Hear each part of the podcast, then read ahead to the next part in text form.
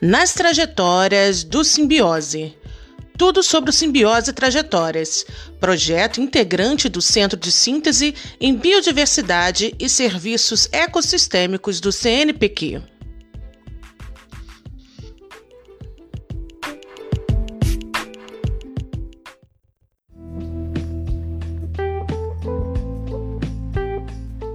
Construção de projetos científicos nasce da necessidade de criar conhecimento novo que possibilite um olhar não só sobre problemas ambientais e de saúde, quanto também para uma lacuna do conhecimento que impossibilite a reflexão de novas maneiras para resolver esses problemas. O Centro de Síntese em Biodiversidade e Serviços Ecossistêmicos do CNPq foi criado a partir da necessidade de integrar informações de diferentes disciplinas para gerar conhecimento novo e relevante do ponto de vista científico e social. O projeto Simbiose Trajetórias é parte integrante desse centro, que segue em sintonia com o modelo de ciência de síntese internacional. Para explicar melhor sobre o Simbiose Trajetórias, hoje a pesquisadora da Fiocruz e coordenadora do projeto, a doutora Cláudia Codesso, vai conversar comigo e vamos responder as cinco dúvidas mais frequentes sobre o simbiose. Olá, doutora Cláudia. Olá, tudo bem? Tudo ótimo. As pessoas ficam em dúvida né, sobre o simbiose, são muitos saberes unidos ali realmente para chegar a soluções. E a principal dúvida é sobre o que é, do que se trata o simbiose trajetórias. Bom, o simbiose trajetórias, né, ele surgiu de uma iniciativa do próprio CNPq, né, Centro Nacional de Pesquisas do Brasil, que é, promoveu a realização de centros de síntese, projetos de síntese dentro de um centro. O Trajetórias né, é um desses projetos que foi contemplado e ele representa uma iniciativa de várias instituições de pesquisadores brasileiros e estrangeiros em busca de uma síntese científica, e aí precisaria explicar o que é uma síntese científica, né? É, que é basicamente a busca de juntar conhecimentos né, que são desenvolvidos em campos diferentes da, da ciência para encontrar soluções para grandes problemas da humanidade. Por exemplo, quais são os grandes problemas da humanidade atualmente? Seriam a questão das mudanças climáticas, da, das mudanças ambientais que está levando a perdas de biodiversidade, a ocorrência dessas pandemias, a poluição, né? todos esses processos que afetam a todos nós e que são muito difíceis e muito complexos e que exigem muitos, é, muitos olhares diferentes para a gente conseguir entender. De maneira rápida, doutora Cláudia, a gente consegue explicar o que, que é esse conceito de síntese? Sim, é claro. É, a síntese, a palavra síntese significa colocar junto, né? juntar. Então, na, na ciência, né, nós temos as várias disciplinas, muitas vezes várias disciplinas estudando o mesmo é, organismo, o mesmo ser, o mesmo problema. Né? Então, por exemplo, o ser humano, né, um organismo humano.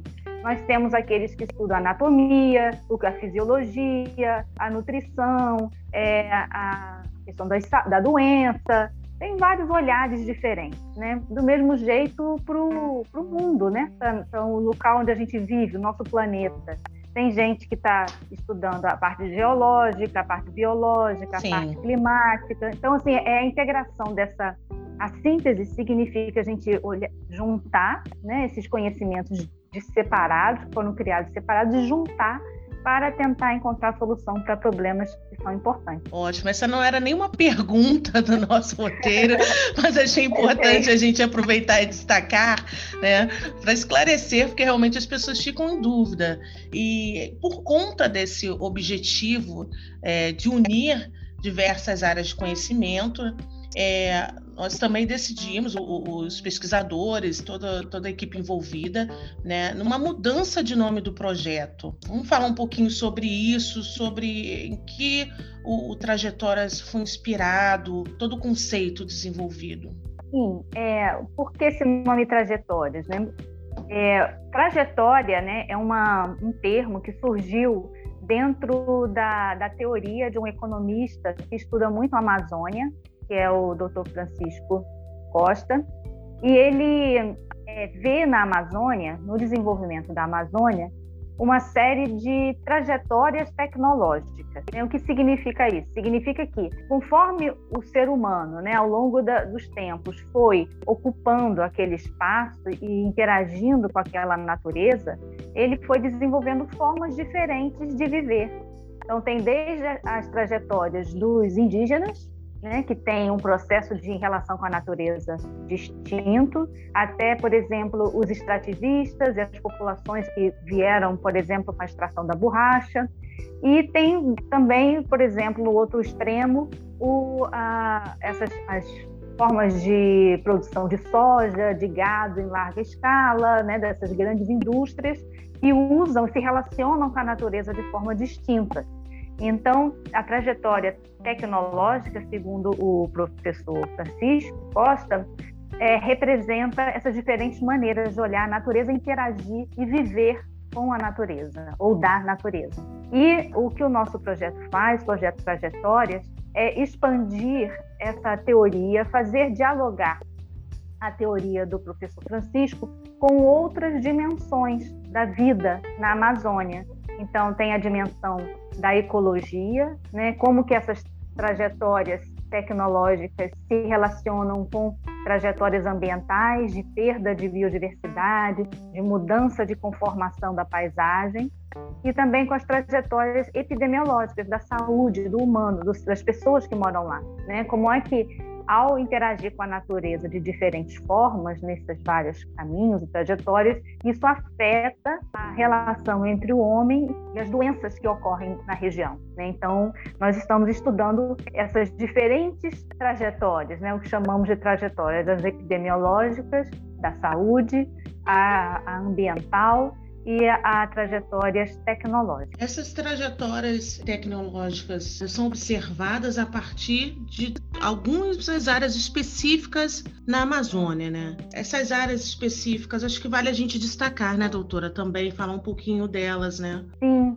É importante destacar, inclusive, é, o que eu não, não mencionei, né, que o objetivo da, desse projeto Trajetórias, dessa síntese, é de buscar soluções diferentes para o futuro da Amazônia, pensando tanto na questão da vida daqueles que vivem lá, né, dos que é, necessitam interagir com a Amazônia, com aquele ambiente para tirar o seu sustento e viver, como também é, do ponto de vista do mundo todo que necessita da Amazônia e dos serviços ecossistêmicos que ela gera, né, que permite a vida numa escala maior.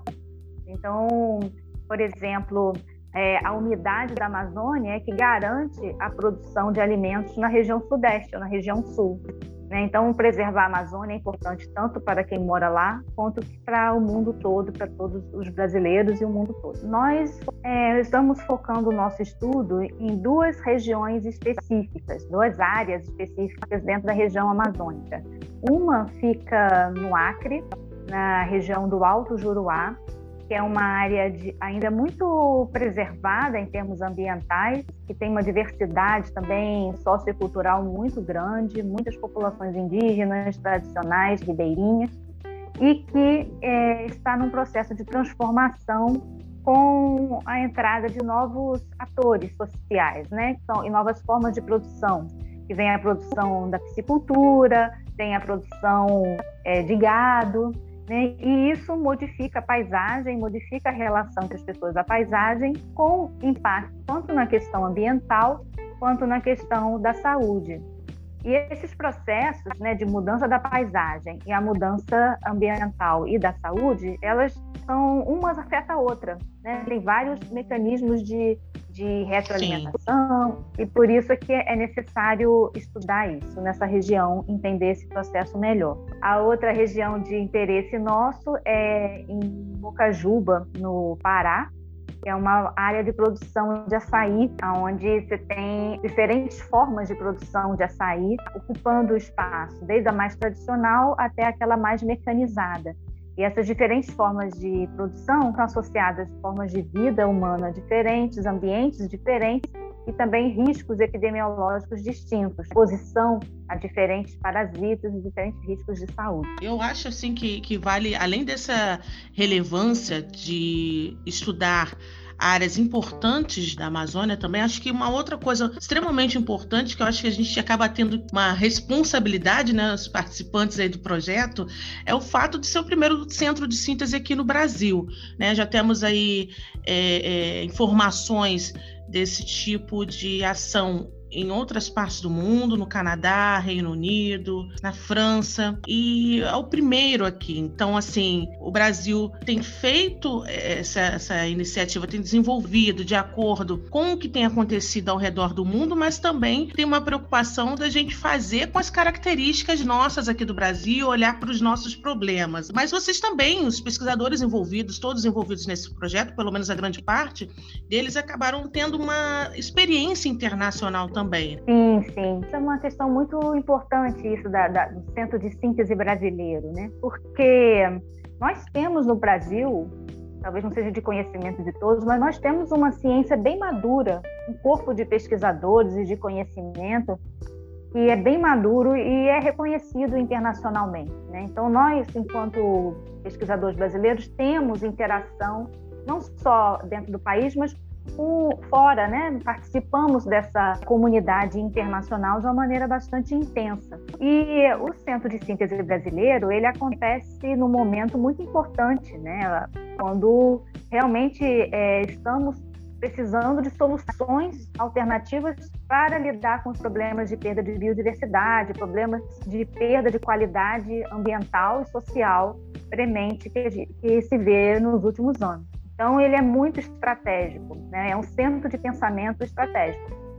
E, e essa interação com os centros internacionais é, é, é fundamental, porque uhum. o modo de produzir síntese é algo que a gente vai aprendendo, né? Aprendendo conforme a gente vê outras iniciativas e experiências no exterior. Sim, e desenvolve, coloca em prática aqui olhando para os nossos problemas, mas também nada a, a, a, perder ao que já foi feito no exterior, como é, você bem disse, nós temos aqui um, no Brasil pesquisadores excelentes, reconhecidos internacionalmente e que, de fato, é, é, devem ser realmente colocados em destaque aqui no Brasil. E para resolver olhar, achar soluções para os nossos próprios problemas, que são soluções essas que são para os nossos próprios benefícios, no final das contas. Doutora Cláudia, eu quero te agradecer os esclarecimentos para quem está ouvindo a gente, né? Porque a dificuldade de entendimento é grande, mas a gente tenta realmente trazer para quem está nos ouvindo informações para que eles consigam compreender o que tem acontecido, todo o trabalho realizado por vocês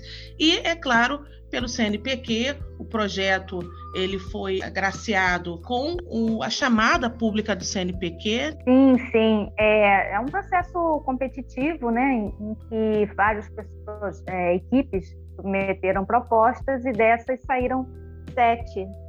É, e dessas sete é muito interessante porque contempla diversos aspectos. Né? Nós temos pesquisadores olhando a questão da, da saúde dos oceanos brasileiros, a questão das, da saúde das florestas, da, das abelhas, né, da capacidade delas de, de polinização.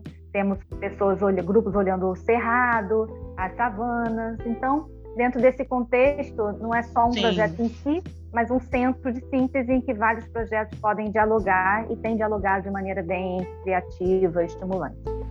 Maravilha! Agradecemos a doutora Cláudia Codesso pela participação e convidamos você, nosso ouvinte, a continuar acompanhando nosso podcast aqui nas principais plataformas.